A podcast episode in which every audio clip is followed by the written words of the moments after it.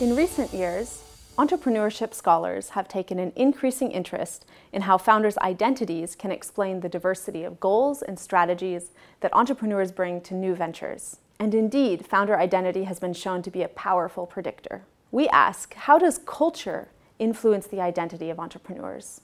In other words, how do entrepreneurs see themselves in relation to their surrounding cultural context?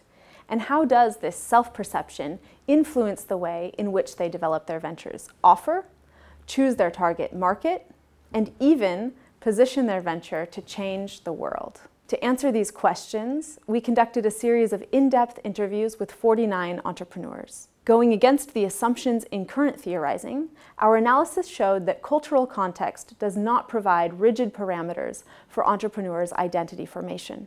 What emerges as a determining factor in our study is the degree of alignment between, on one hand, how an entrepreneur sees herself, and on the other hand, how her surrounding society suggests that a person form their identity. As a function of this alignment or misalignment, the entrepreneur will either adopt an economic logic that by default reproduces existing social structures, or she will challenge existing structures and norms with her product or in the way she runs her venture. To put it another way, when the way in which we see ourselves is aligned with our perception of how society wants people like us to form an identity, then we perceive the environment as reinforcing us, and we don't necessarily feel a need to change the surrounding context. But if we are not aligned with the identity pressures from society, we feel deep tensions, both internally and in interactions with others.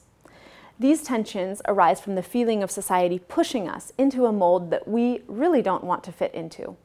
And this is when we feel the need to change things. The results of our study allow us to extend the Schumpeterian concept of creative destruction, the process by which old products and technologies are made obsolete and replaced by new units of production we extend this concept in two directions.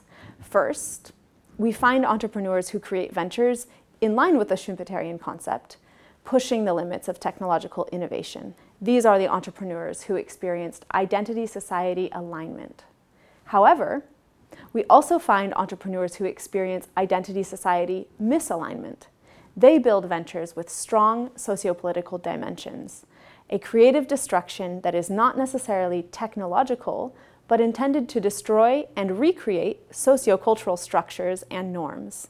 Second, the innovations we see, whether they be technological or social, are not always aimed at inventing a totally new future, as proposed by Schumpeter. There are also entrepreneurs whose innovations are oriented toward the past.